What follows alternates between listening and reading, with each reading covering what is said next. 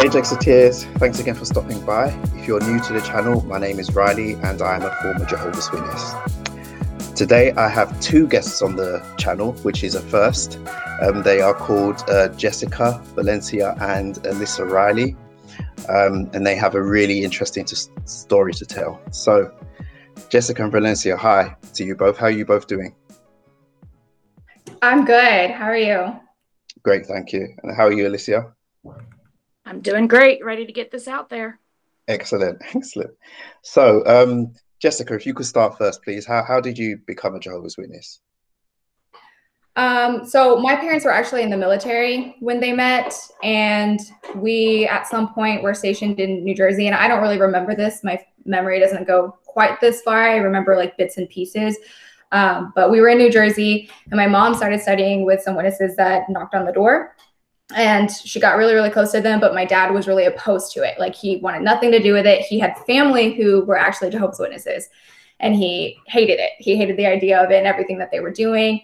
So my mom would study with the witnesses, and he would. I remember them telling me the story. I don't remember him doing it, but I remember them saying that he would like just blast music, put on MTV, and was just like making it very clear that he was opposed to it. Mm-hmm. Uh, so my mom wasn't in the military anymore at this point, but he still was. And I remember what kind of like made the shift for him was he would had to go to Hawaii for a little bit, uh, like he was deployed there for a while. And my mom had a daycare where so that she could take care of me and my brother, and then obviously all the other kids. And we all three got chickenpox at the same time, which is crazy. Oh, but nice. she couldn't take care of any of the kids anymore, so she wasn't working and she was just taking care of us and she was doing it by herself. So the story goes that my dad asked if he could come back to take care of us. And they the marines like they were kept saying no they're not going to do it. So he's like well can you at least send somebody to help take care of them? And they said that they would but they apparently never did. And the only people that would help us were the jehovah's witnesses that my mom was studying with. So they would get like groceries for us. They would check up on us and make sure that we were good and everything like that. And that is what supposedly softened my dad's heart when it came to what had happened and he saw what we were struggling with. And he started to study. So eventually, uh, he wanted to get baptized and he wanted to move to Texas because that's where he's from and that's where he had family that were Jehovah's Witnesses. And I was about, I want to say I was four when we moved to Denton Texas. And shortly thereafter is when my parents uh, both got baptized. And that's about as far back as my memory goes. So um, that's that's how my parents got introduced to it. Right, I see. Thank you.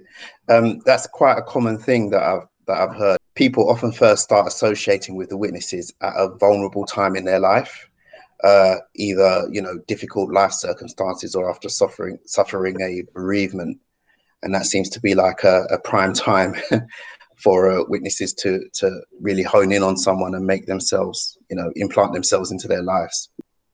So thank you. And what about yourself, Alyssa? I was born and raised. Um, my parents became Jehovah's Witness, man, like maybe seven years before I was actually born. I've heard a lot of rumors about how they became Jehovah's Witnesses. My parents never really confirmed, but supposedly my dad was a drug dealer at the time, druggy. Wow. And he also was very opposed to being Jehovah's Witness. My mom actually answered the door. And we were in Denton, Texas, and she just wanted friendship. She wanted somebody to come in and because she was a stay-at-home mom she wanted someone to come in and visit with her. So she started talking to him, and my dad was very opposed to him. He used to send my older sister to the door when she was like two years old to the door and say, No, mommy's not here, daddy's not here. And they're like, So what's a two year old doing home alone? but then I don't know what changed in my dad's heart, but they started studying and they became very strong. They were very established witnesses whenever I was born. So I was just born and raised, and my dad has always been the elder. My mom has always been the pioneer, and that was just my life. I, I had to, go down that path, or else I wasn't accepted. Right. Thank you. And as I understand, uh, both of you were actually friends as as children. Is that correct? Yes. Our parents our parents were close friends. Actually, our moms were very close to each other. So me and Jessica were always around each other. And, and you, you, would. And you grew up in the same congregation. Yes. Okay. She was like kind of one of my babysitters, and my parents felt like her parents were like their spiritual mother and father. That's what they've always called them. Right, I see. I understand. Okay. So, um, what was your life like growing up as a witness? I mean, did did you um, enjoy it? Did you um, have any particular struggles or challenges? I I enjoyed it when I was younger because I didn't really know any better, and it was just, oh, this is all my extended family. We had brothers, we had sisters, we had second parents, we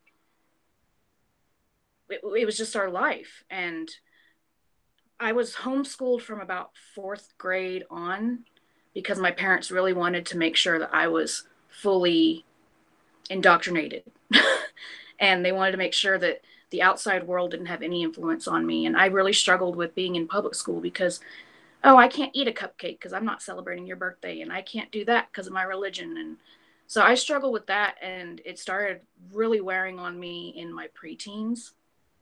And then struggled with depression throughout my teenage years, struggled with I was supposedly a strong witness because I was the pioneer. I gave talks, I gave I did a talk at an assembly. I got baptized at 10 years old.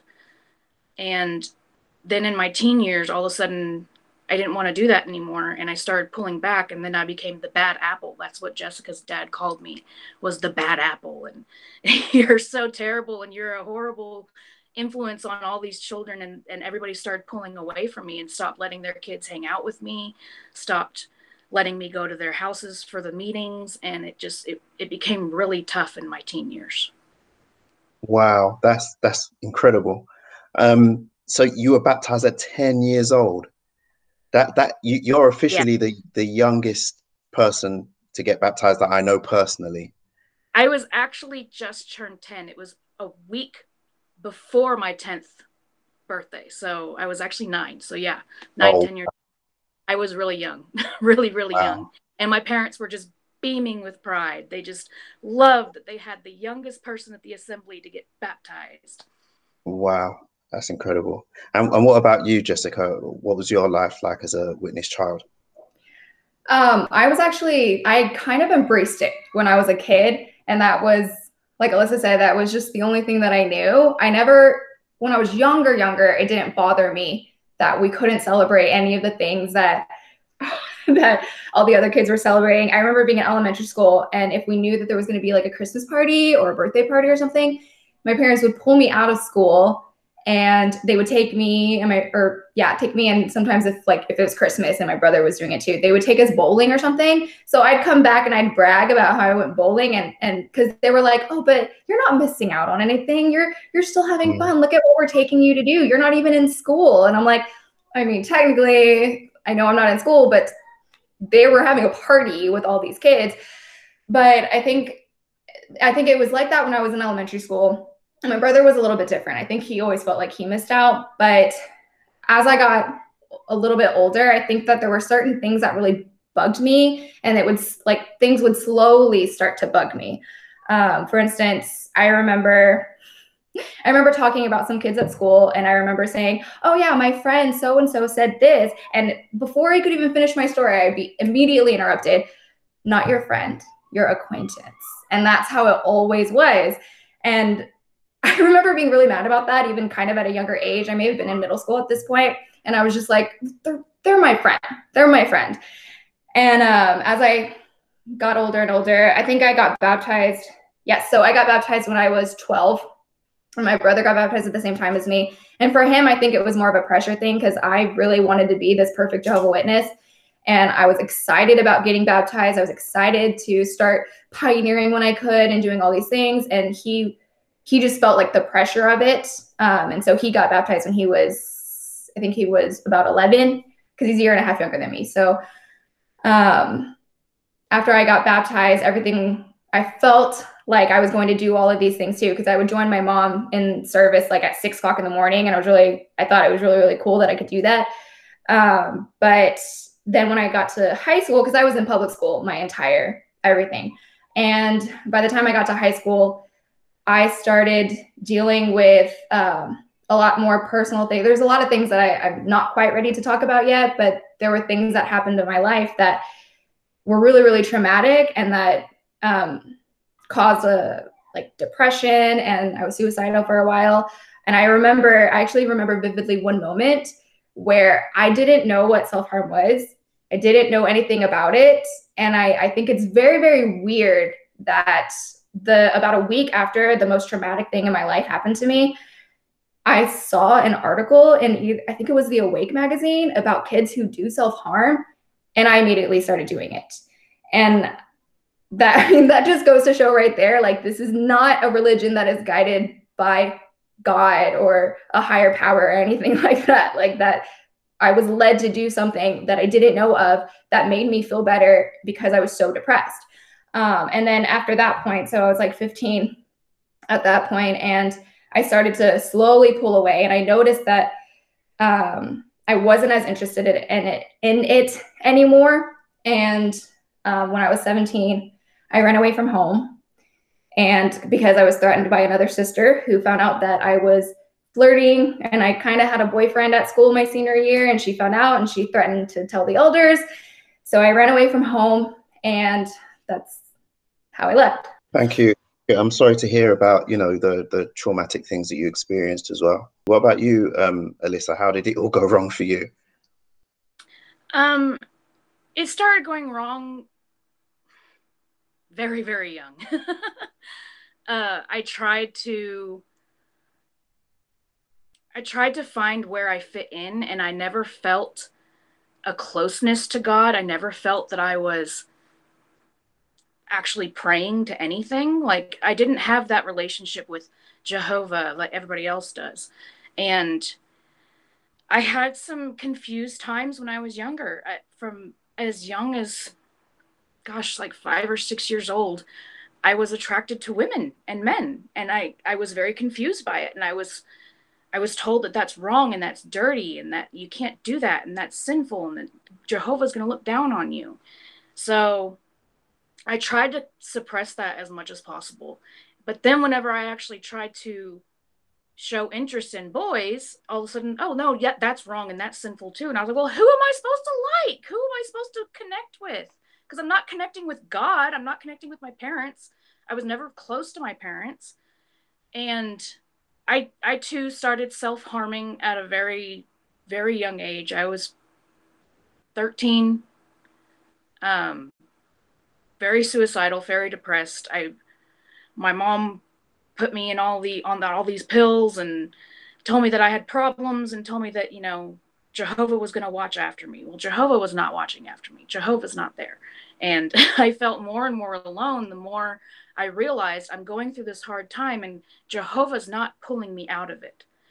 And what's wrong with me? Why did he choose me to be this way? Why did he choose me to feel so deeply alone?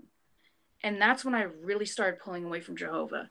And I started questioning it. And, you know, my dad's an elder. So it was always you can't question the religion here's the bible go read it again and here's the scriptures and i had shepherding calls and all of my friends parents were elders and it, they kept telling me i specifically remember my dad jessica telling me you have to be a good example for little jessica and i was like but i don't know how to be a good example if this doesn't feel like my genuine self. And i started having very suicidal thoughts and i didn't want i didn't feel that that was god's love to feel that way. So when i really started pulling away i started drinking and partying and sneaking out. And you know my parents apparently were oblivious to it but i snuck out every night and went to parties and i came home drunk every night i've been to the meetings drunk i went to the meetings stoned i went to the meetings just feeling any way that I possibly could feel because I hated being there and I hated feeling like I was such an outcast. And then at 17, I finally lost my virginity and felt bad about it. I left a letter on the fridge confessing to my parents that I had lost my virginity. and that I loved the guy that I lost my virginity to. And I couldn't leave him. And I didn't want to. And I didn't want to let him go. He was worldly, but he made me feel welcomed and made me feel that I wasn't so empty.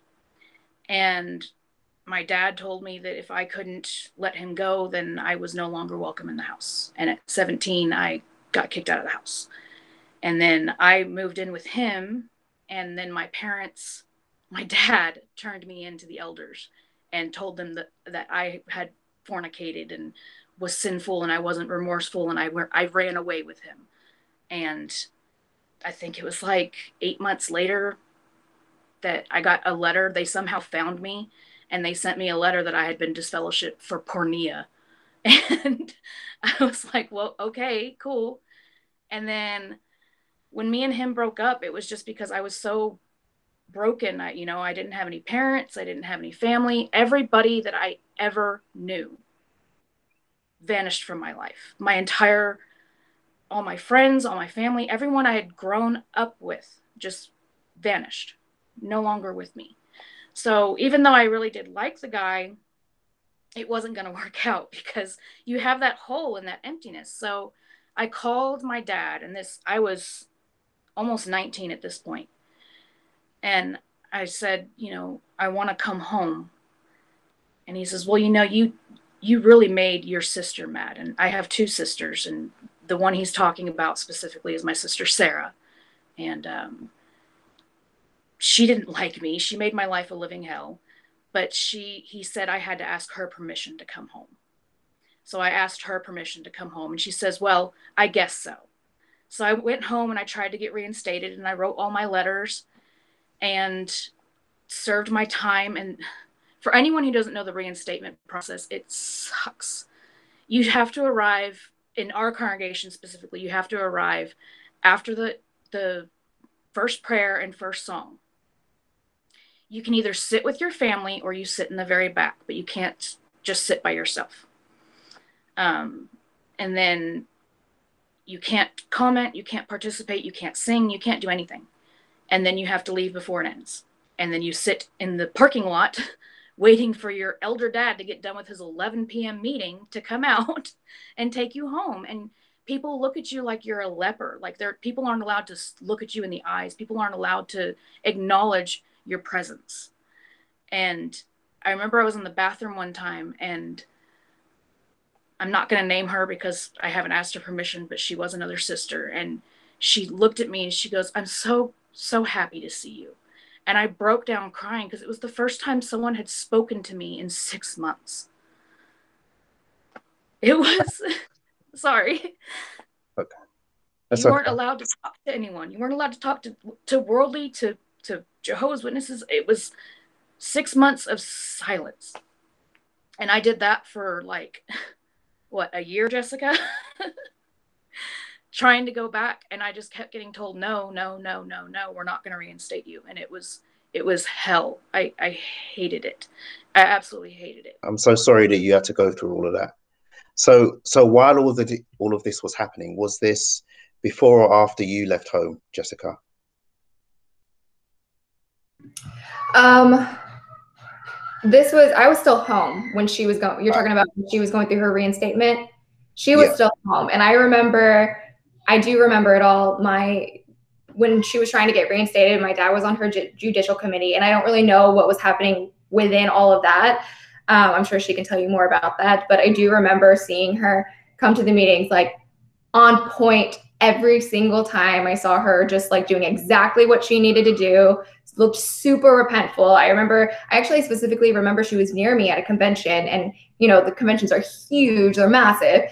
And I remember she was like near me, and I just watched her. And I remember wanting to like smile at her or whatever, but I, I wasn't supposed to. And I like looking at my parents, like, okay, I can't look at her, like, I'll get in trouble. It was just, it was horrible, horrible. And I, I didn't even know, like, I was like, what could she, I remember thinking, what could she have possibly done? Like, what could she have done? I know she's good.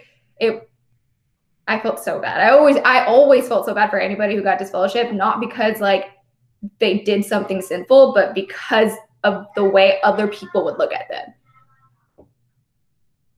Yeah, absolutely. I mean, it, it really, really is terrible. I mean, I, am I'm, I'm myself, but I never tried to work towards reinstatement.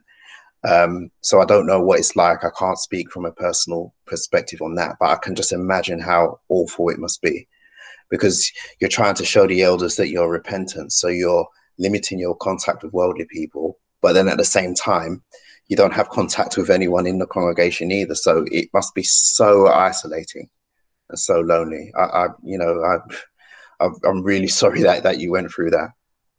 So are, are you disfellowshipped, Jessica?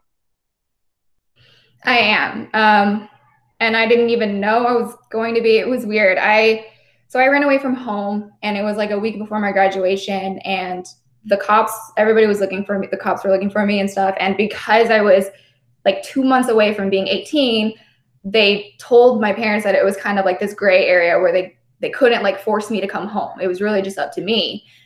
Um, and so I think they tried to get a hold of me somehow. They I ended up going to my graduation and those beautiful, loving Jehovah's Witnesses that converted my parents. And don't get me wrong, like they're not bad people. I, I, I do think that they're really great. And I, they were like our closest family friends my whole life growing up. We'd visit them every year in New Jersey and they'd come visit us. Um, I have nothing against them necessarily, but like they kind of ruined my graduation. First of all, they showed up to me walking the stage and in front of like everybody in the stadium, they come all the way to the bottom right as I walk off the stage and they're trying to get my attention. They're like looking at me with these disapproving faces and embarrassing me. And I'm looking around and I'm just like acting like they're not there. And I, I keep on walking. Um, God, that was just, my parents had promised that they weren't going to try to get contact me, but they brought them to try to talk to me and I, I, I ran away from that.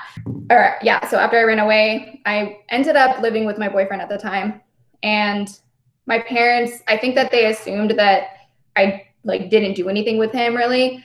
Um, and then they convinced me to go to hawaii with them for uh, like as that was supposed to be my graduation present so i was 18 and I went to Hawaii with them, but they had all these rules. Like I couldn't talk to him. I couldn't bring my phone. I couldn't do anything. Like it, I, I, I almost said no. I was like, I don't want to do that. I got away from you guys for a reason. And, um, but I agreed. I ended up agreeing. Well, when we came back, my dad was like, you need to tell me the truth. Did you do anything with him and, and all this stuff? And I was like, yeah, yes, I, I did. I lost my virginity. And so um, I don't know what he told the elders, but I think that he felt guilty. He ended up, it was like nine o'clock at night, and he takes me and he drops me off. Like he couldn't drop me off at his house because that was inappropriate. So he drops me off like on the side of the road near his house. And I, I, have, I had to call him to come get me. So I'm just like at night walking this road waiting for him. Weird. But um, eventually i think they had tried to get the some of the brothers to come and some of the elders to come and talk to me and try to like get me to come back and all this stuff. Well eventually they i guess they found out about it. And um i i someone t- I think i don't know if they told me or what but i was told that it was announced at the meeting that i was no longer one of jehovah's witnesses. And i was like well nobody told me. I didn't get a letter. I didn't get like any confirmation of anything, at least not that I can remember of. Um, and so after that, I mean, nobody really tried to contact me again, and I had no desire to go back. So. So are you still in contact with your parents now, or they they completely shunning you? Um, it's weird actually. My parents are completely different people. So uh, while I I wasn't a fan of the religion, I still believed in the religion after I left. But the them not talking to me because they they stopped talking to me for a long time um I, I didn't mind it. I, I didn't really want to be in contact with them anymore. And a lot of stuff happened afterwards that I have I have three daughters and my oldest one, it's a long story, but my oldest one actually lives with them, which makes me really, really upset because she's growing up as a Jehovah's Witness. And uh, there's there's a lot that we're processing with all of this. Um, they have joint custody with me. But um, I think at first they were talking to me just because of her. So I would go to their house and they would let me spend time with her, but they would be in another room. Slowly, as time went on, um, slowly as time went on, they started talking to me a little bit more each time. And then I think something happened with my dad where he had some health issues or something and and I don't really know like the whole story, but um, I know he got really, really sick. And I think ever since then, he like had a change of heart and he completely changed like in general. And ever since then, I mean, they talk to me and my brother pretty often. And I feel, although like because of a lot of the trauma that I've experienced growing up, I still don't feel 100% comfortable with them. I am a lot closer to my mom and I still, I, I have like good conversations with my dad and they don't really they rarely, rarely try to talk to me about their religion. So I think I'm one of the lucky few whose parents did end up talking to them. It took like 10 years, but yeah, they, they talk to me now. Well, I am pleased to hear that, that, you know, that you are still in contact with them, you know, if only so that you can have a relationship with your eldest daughter. I mean, yeah, you you, you are one of the lucky few that, that are not being shunned by their parents. So I am pleased for you about, about that. What What about you, Alyssa? Are are you still in contact with your witness family? No, um, I'm not. Uh, my sister Sarah and I. So, to give kind of clarification of why I left completely, finally was done. Um, my sister Sarah had a boyfriend that was a Jehovah's Witness, and he was sneaking into the house at night sleeping in her bed and her bedroom was right above the parents' room. So I knew about it and I was like, whatever. I'm I'm not a snitch. I'm not gonna tell, whatever. Um she ended up starting to gain weight. She was a size double zero my entire life, and all of a sudden she's got a little pooch growing down there. So me and my other sister Bree, my other sister Bree, she was slowly fading in and out. Like she's never been disfellowshipped, but now she's completely out. But we were like, she's pregnant. And my parents were, no, she's not. Yes, she is. She's pregnant. Next thing we know, Sarah's got a wedding planned three months from now. And then all of a sudden it jumps up to one month from now. And we we knew that she was pregnant, but she hid it from the entire congregation. And it was probably like the entire congregation attended her wedding. I was not invited. Uh, my grandma was very mad about that. My grandma's worldly. She's not a Jehovah's Witness, but she was there and she's like, Why isn't your sister here? And Sarah said, Because it'd be inappropriate to have a disfellowship person at my wedding.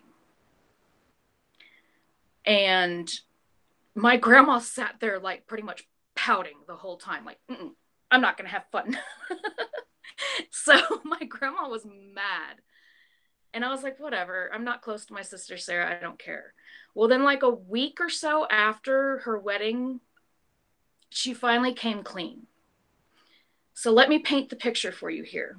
We're in the back rooms, and Jessica knows the back rooms that I'm talking about, the ones that conjoined. Sorry to interject. So this is the same Sister Sarah whose permission you had to ask to come back home Yes. The same one that was mad at you for leaving.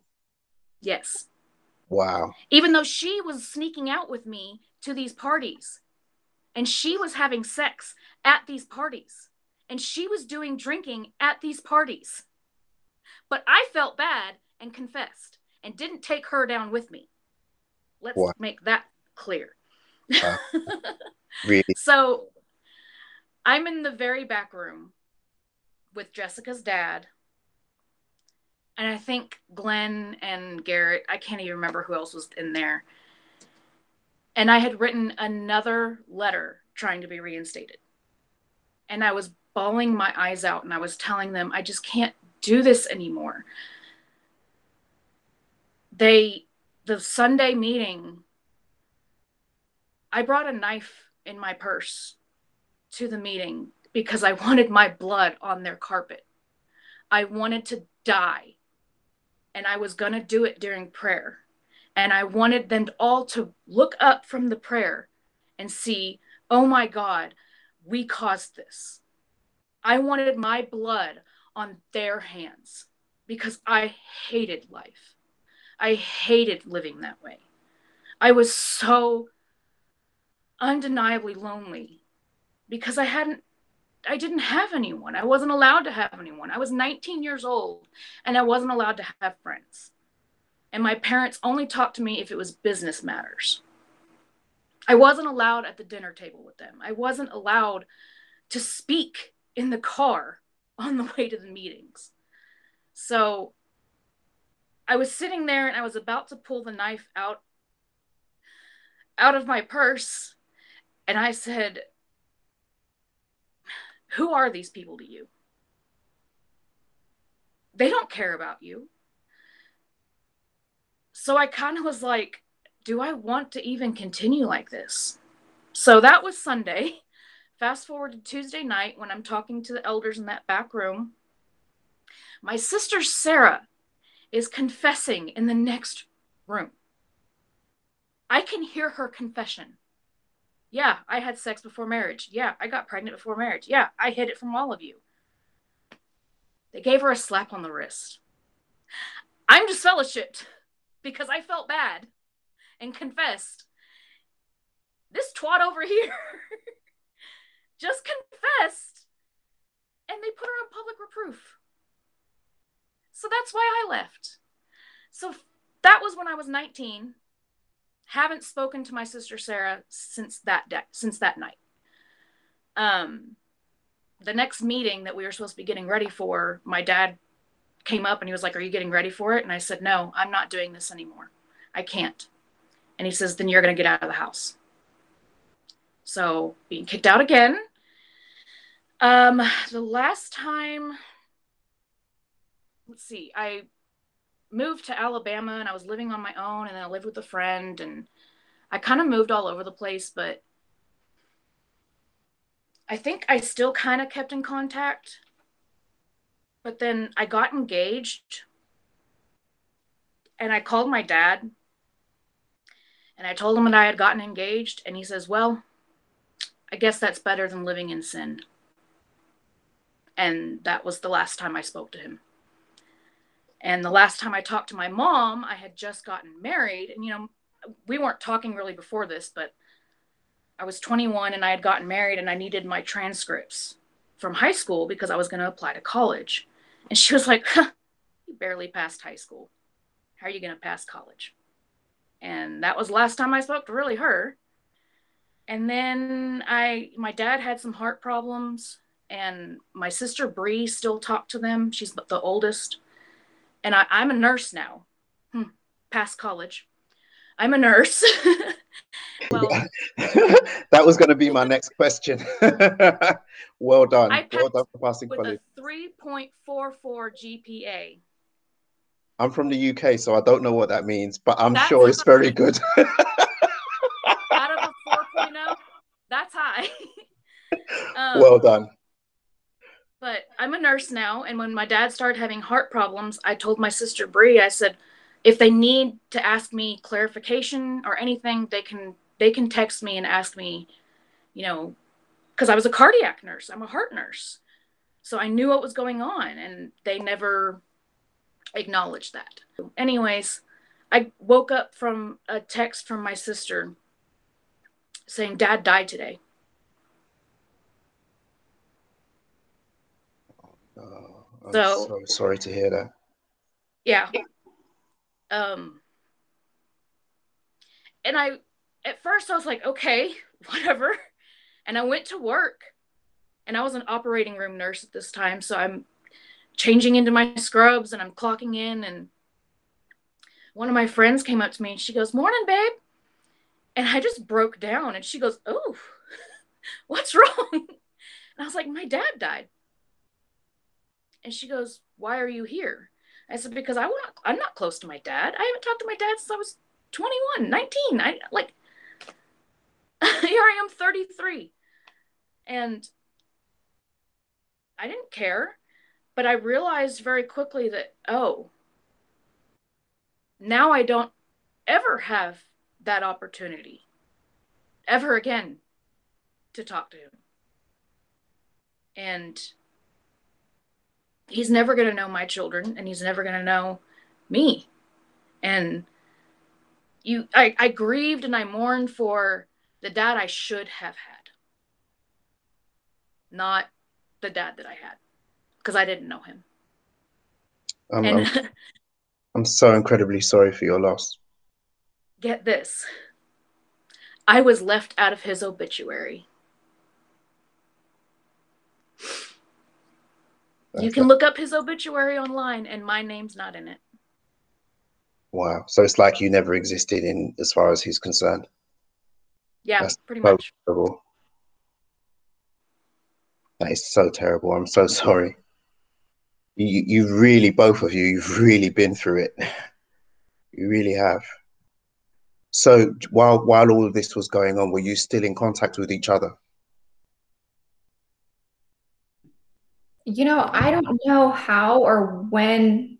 Wait, are you talking to, about me and Alyssa? Yeah, yeah. Um, I was actually going to ask her, and I totally forgot to before we did this, but um, it was it took a few years for us to contact each other. I, I want to say that one of us found each other on Facebook. Do you remember? Yeah, I think I found you on Facebook because you became friends with Bree. I think so. And then I saw you and I was like, oh my God, sweet little innocent Jessica. she has a baby. She has tattoos. She has piercings. what happened? And then I was like, wait, hold on. I've got tattoos and piercings. so I messaged you back and I was like, what happened? I think I remember that. When, uh, do you remember when that was? I I do know that um we have been friends with each other for several years though, right? Um I think I think I had Jocelyn when you first found me. Just Joss, my middle one. I think you were pregnant with her when when we found each other. That sounds right. Yeah. That sounds right. Um, but yeah, so I remember her posting on Facebook about her dad. And then my dad actually texted me and my brother both. And he said, just to let you guys know, brother Drew had a heart attack and he died. And then she posted what, she, like, what she was saying um, on Facebook about uh, her dad and stuff. And I, I asked my dad, I was like, did you know that about them not telling Alyssa, did you know that she was left out of the obituary and things like that? And I, I didn't talk to my dad for a while after this, but he was like, Well, have you heard the way she talks about the witnesses?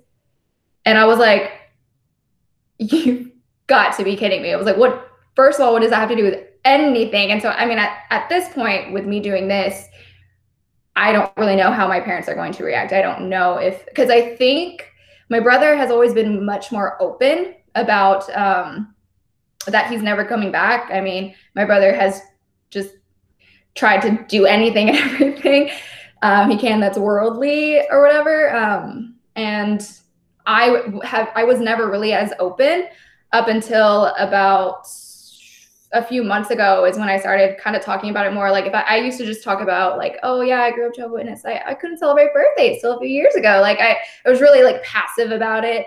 Um, and so I think like my parents would bring stuff up about the religion and I would just be like, oh, okay, well, I don't want to talk about it. Like I, I just kind of brush it over. Like I don't want to talk about it. But I think that they've always just kind of anticipated that I'd eventually come back.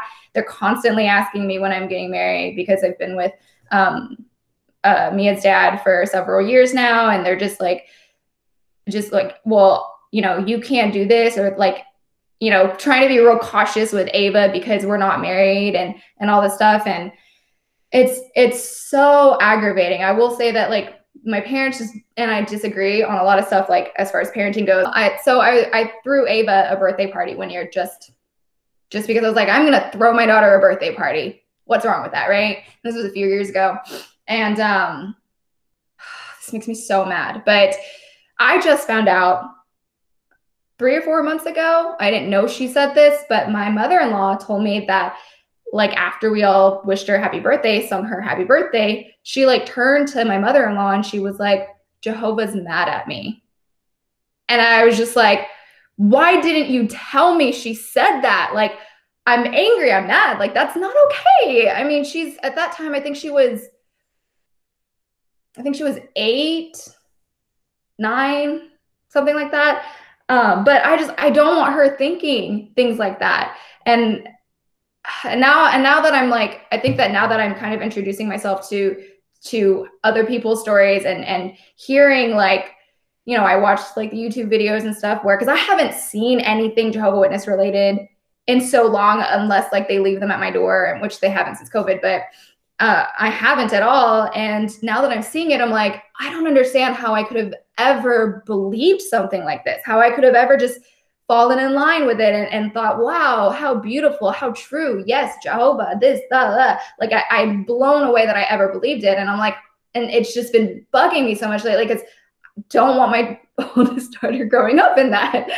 Uh, and so, I mean, her and I have had talks and stuff, and I think that my parents try to be real cautious because they know that that her and I talk about different things. But and then I mean, she sees the way my my her other two sisters live, and and and I I, I have a lot of hope for the future for sure. I, I don't think that um, it's going to turn out badly or anything. She has, I've talked to her about like at, right now she's about to be 12 and she has no interest in getting baptized. She's not trying to do the things that I was trying to do at 12 years old. So that made me that does make me feel a lot better. Um, I don't think that my parents put the pressure on her that they did when I was younger. So yeah, but it it's tough. yeah, it's really tough. So you, you, it's obvious you you no longer believe that that Jehovah's Witnesses have the truth. Um, at what point in your life did you come to that realization?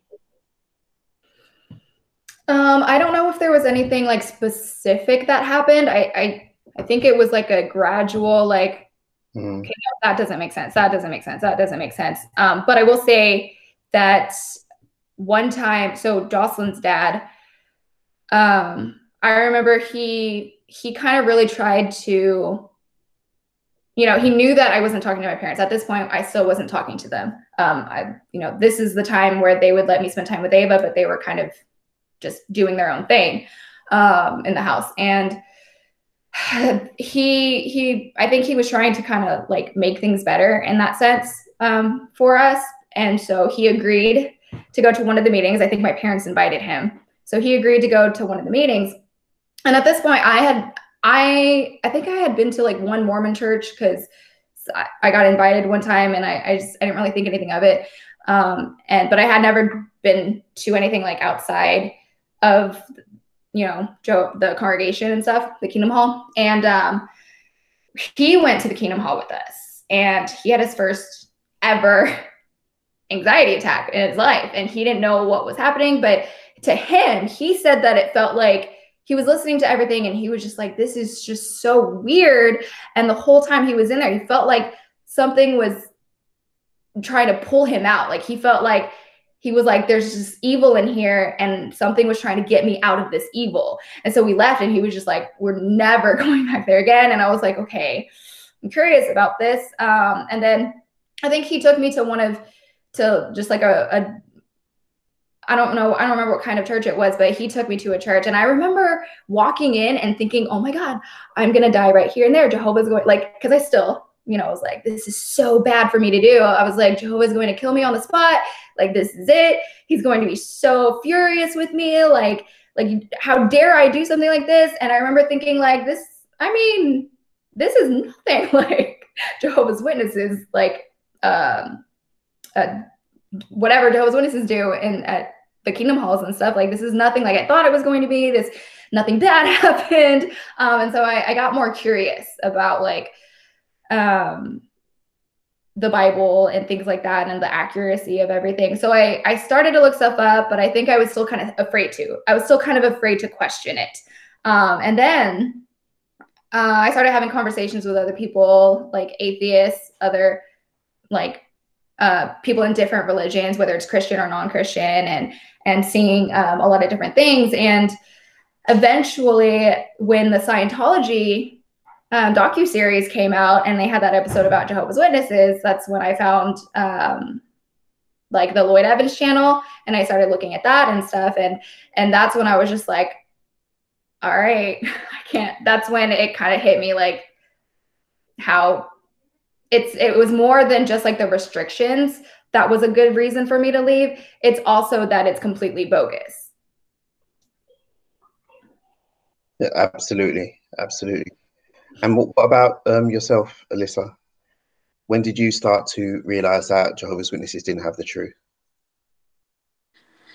So I started realizing it during my reinstatement process uh, when some secrets started coming out about the elders and they started showing their true faces. Uh, Jessica's dad, for one, uh, like I said, he pretty much forced his way on my judicial committee and was like, Yeah, I want on her committee. And he told me that he had no intentions of ever letting me back in. That you're just doesn't matter what you do, you're not welcome back. And I I got that from all the rest of them. They all said, "Well, how long were you gone?" And I was like, "I don't I don't know. I didn't count the time. It was over a year." And they said, "Well, you've only served 9 months. So why would we let you back? That's not enough time." we don't feel that you're truly sorry. Jehovah's little angel is sitting on my shoulder and telling me that you're not truly sorry. I was bawling my eyes out, trying to do everything they asked me to, and it still wasn't good enough. So that's when I finally started being like, okay, y'all suck. And then the night that my sister was literally a door away from me, confessing the same sin, except she took it a step further and forced everybody to go to her wedding, her Jehovah's Witness wedding. And they gave her a slap on the wrist. And I was like, how is that justice? How is that fair? How is that coming from Jehovah, a God? You know, and that's when I was like, well, this is fun. you guys are lying to me and you guys are just making it up as you go. Well, then I started talking to um, some other disfellowship people and I found out some very horrible things about these elders. Uh, for one, somebody confessed to masturbation and they said, Yes, I know it's wrong, but it's better than I guess fornication. And he had the nerve to ask this woman, Do you think of me when you do it? You're yeah. kidding. No. Wow. An elder an elder asking a woman, Do you think of me when you masturbate? And so there was an elder he, in our congregation, Jessica. Did he ask her this during some kind of like judicial committee or something, or was it just like a, a, a private chat? Or it was a judicial committee, but he was the only brother in attendance. Oh my goodness, that is crazy. Yeah, and then another one where she had confessed to fornication, and this guy had the nerve to bring a dirty dish towel into the room, throw it at her, and say, That's what you are. You're a dirty dish rag, never to be clean again. And she was like, uh, They make washing machines. Good answer. and then oh I discovered goodness. that another elder to, I guess, blackmail another sister into her reinstatement, um, started sleeping with her. And she did it so that she could be reinstated. Oh my days. So that wow. she could talk again. Yeah. Wow. I I have a lot more juice on them, but I mean those are the big ones where it's like that blew my mind. Like these are not godly people. These are not, Jessica's mad. I can see her face right now. These are not godly people. And we're just trusting in them to lead us to paradise. And that was when I was like, mm never again. And I never looked back. I never thought for one second losing my parents was worth getting out of it. Losing everybody I ever know was worth getting out of it. And it took me a while to come to that conclusion. Like, you do feel very alone, but you make your own family. But it was worth every step of the way to get away from the cult and the craziness that happens behind those closed doors in those elders rooms. Yeah, absolutely. I couldn't agree more. I mean, but you know what the typical JW excuse is going to be, right? This is just human imperfection. it's not the fault of the organization. It's not Jehovah's fault. This is just human imperfection. And I really hate that. It's such a cop out. It's such a, a huge excuse. And as an excuse, it doesn't even work. You know, because elders are supposed to be appointed by and led by Holy Spirit. You know, yeah. I've, I've, I've heard so many cases of elders who are doing things like you said, and even worse, at the time that they were appointed as elders. so did the really did the Holy Spirit approve of that? Did the Holy Spirit choose them despite all of those things? I mean, it, as an argument, it just doesn't make any sense. It really doesn't. And I started really thinking if that is what Jehovah is like, I want nothing to do with him. And my mom I remember my mom wrote me a letter before, like, I guess in between the time I left. I don't even remember when she wrote it, but she said, you know, what are you going to do when you have to face Jehovah? And I remember thinking, I got a lot of questions for that guy. it was, I need to know some things. oh, my parents took advantage of uh, COVID to tell me that the end was coming and trying to warn me and all this stuff, and I'm just like, good. I, I don't blame you. I don't blame you at all. So, so where are you with your life now? I mean, would you say, in comparison to your life as a Jehovah's Witness, that you're doing much better, or that you're you're happier? What what's what's the difference? Um, yeah, no, 100%. 100 like there's absolutely no doubt about it. Um, I didn't even and it was kind of it was i wouldn't say it was an instant like flip of happiness like where i was so so miserable and then i left and i was suddenly happy. I think i i think there was a lot of dealing with not just the trauma but like having the restrictions that i had um, with women not being able to do anything and and you know them being the lesser and everything. And i remember like my brother who's younger than me my parents were also a lot more strict than other families in the religion and it was a very known thing. Like pe- people were kind of afraid of my dad. Um, and he was just like very very very like i don't know if it was the marine in him or what but very strict with me especially. I remember being 16 years old 17 years old and i wasn't allowed to go to the bathroom by myself. Like i had to wait for my mom. Alyssa i don't know if you remember but it was like it was so embarrassing and i remember like that specifically, things like that, it I felt like it kind of caused me to like mentally grow slower. Um, and so when I left, I feel like I kind of got thrown out into this world that I wasn't prepared for. And I had to, I kind of had to catch up. I felt like I had to catch up with my growth and learning um, like how to be an adult in this world because I was 100% by myself. I didn't have anybody else. Everybody had abandoned me when I first left, um, except for like, you know, the friends that I had at school. Like, you know, these aren't my friends, they're just acquaintances. And yet they were the ones who were there for me. Um, but eventually, I think that I did.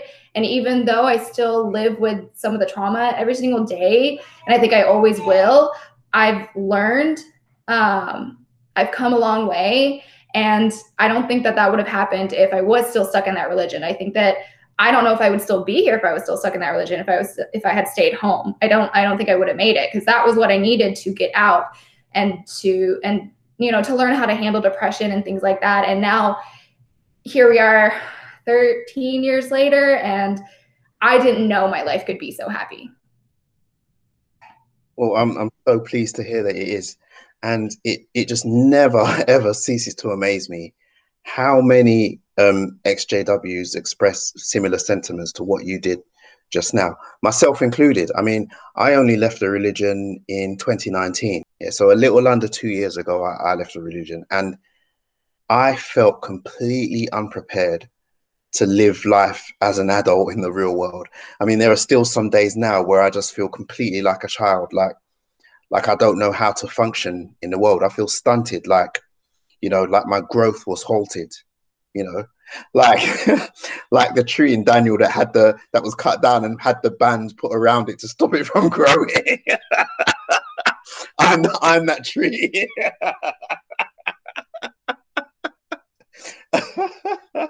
so I know I know exactly what you mean, and it's something that so many of us feel. You know, it's really it's really sad, but I'm I'm so pleased to see that you know you're you're making it, you're getting you're getting through it and moving past it. Uh, what about you, Alyssa? Where are you in your life now?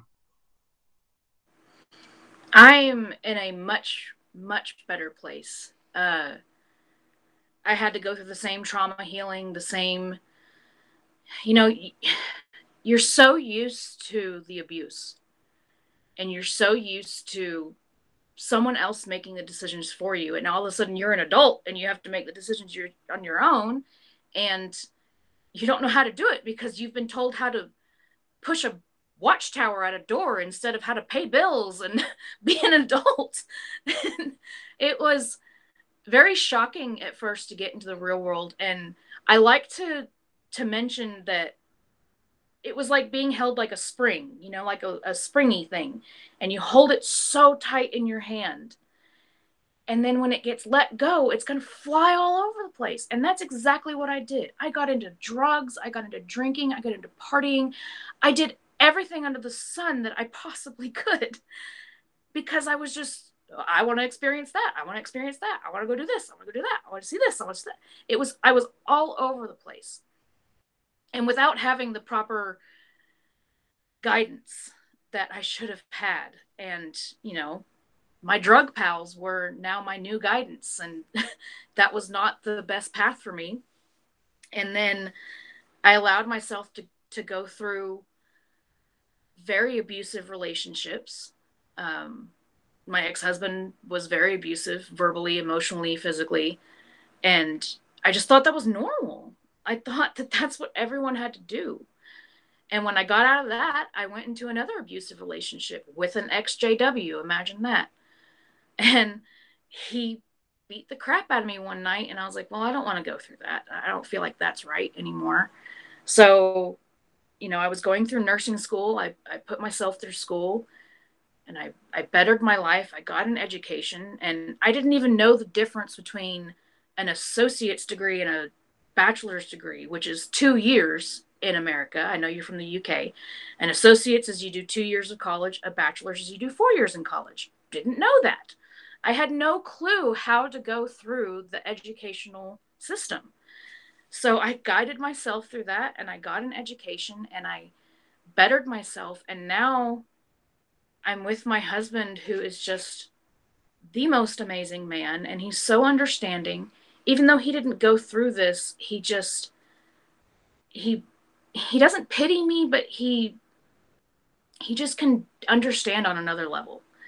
And I'm so happy and I'm so glad I got away from it. I'm so glad I'm I'm out and I'm able to be who I am and without judgment, without anyone telling me that God's going to kill me, Jehovah's going to kill me. Big whoop. Kill me already then. I know, I know exactly how you feel. I know exactly how you feel because, I mean, I decided that I was never going to go back, even before I woke up and realized that it wasn't the truth. But I was just so much happier not being a witness than I was when I was a witness. That I just said, I even prayed to Jehovah one night and told him that.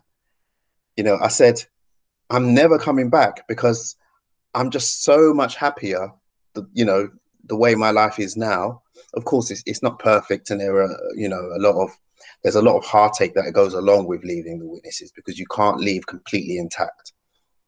But I said there are things in my life now that bring me so much more happiness than when I was serving you.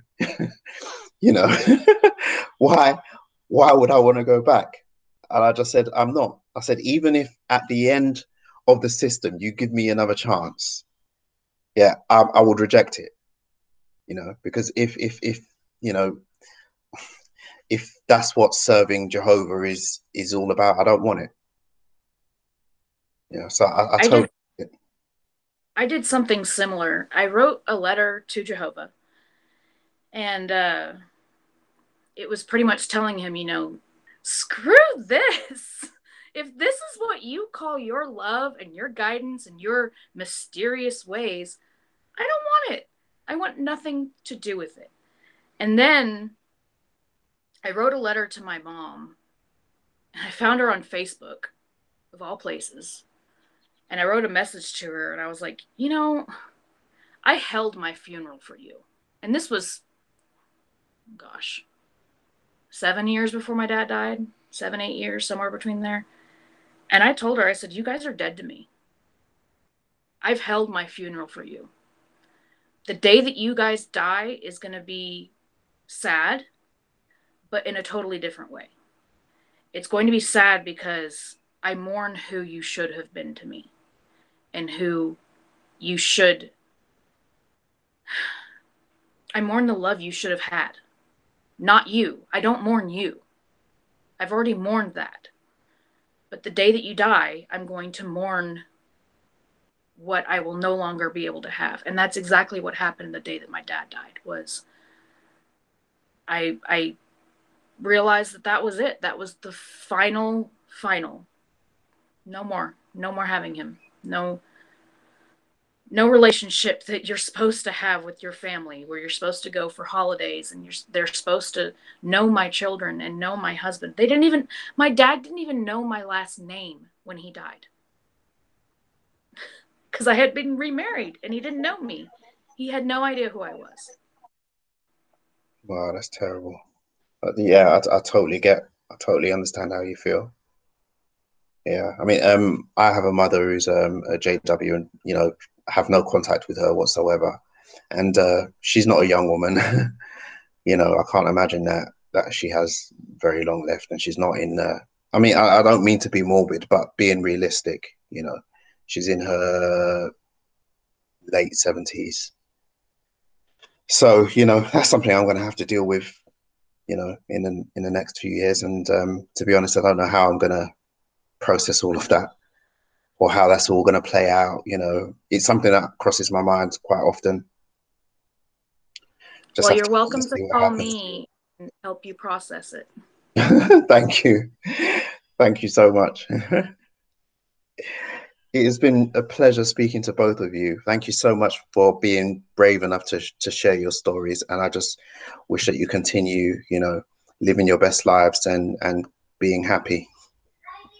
Thank you so much. I was like super nervous because um, I've been wanting to share my story for so long. And that's when I messaged you. And I was so grateful when you asked me to do this because it, it's scary. It's really scary, um, especially when you know, I don't know how people are going to react.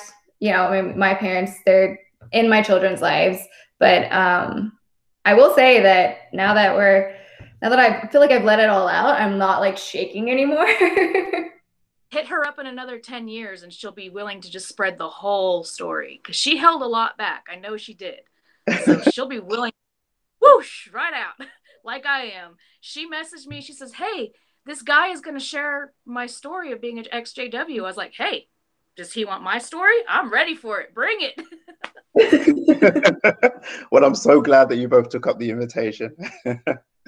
One final thing what message would you give to anybody who is still in the religion but maybe having doubts? What, what would you like to say to them? If you could go first, uh, possibly Alyssa. I I would tell them just keep going, that these people are not worth it. If they're willing to choose an invisible being, an invisible religion over flesh and blood, over friends, over anybody that they claim to love, then they're not worth it. Even if it's your parents, even if it's your sister, even if it's people that were at the hospital when you were born, they're not worth it. And I really hope my mother is sitting there watching this and hearing you were not worth it to me.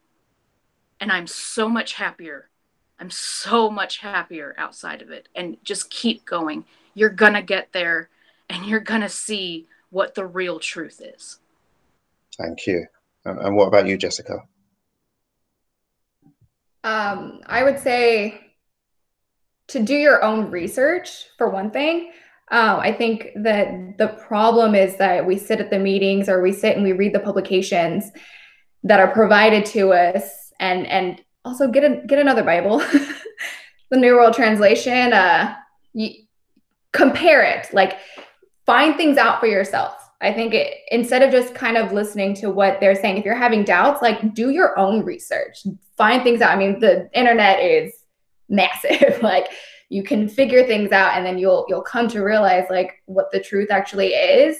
Um, and then and also like even if you do believe that Jehovah is here, like I promise you that whatever you're going like if you're going through things like if you're suffering because i i've heard from so many ex jehovah's witnesses that the biggest problem was their mental health that was suffering. And i promise you that you know if you do believe in god he doesn't want you to be in a religion a cult that makes you feel that way that you need to take care of yourself that no nobody's going to do it for you they're not going to jehovah's witnesses aren't going to do it for you the elders don't care you need to take care of yourself. You need to do what makes you happy. And you're not really going to know until you go out and experience it for yourself.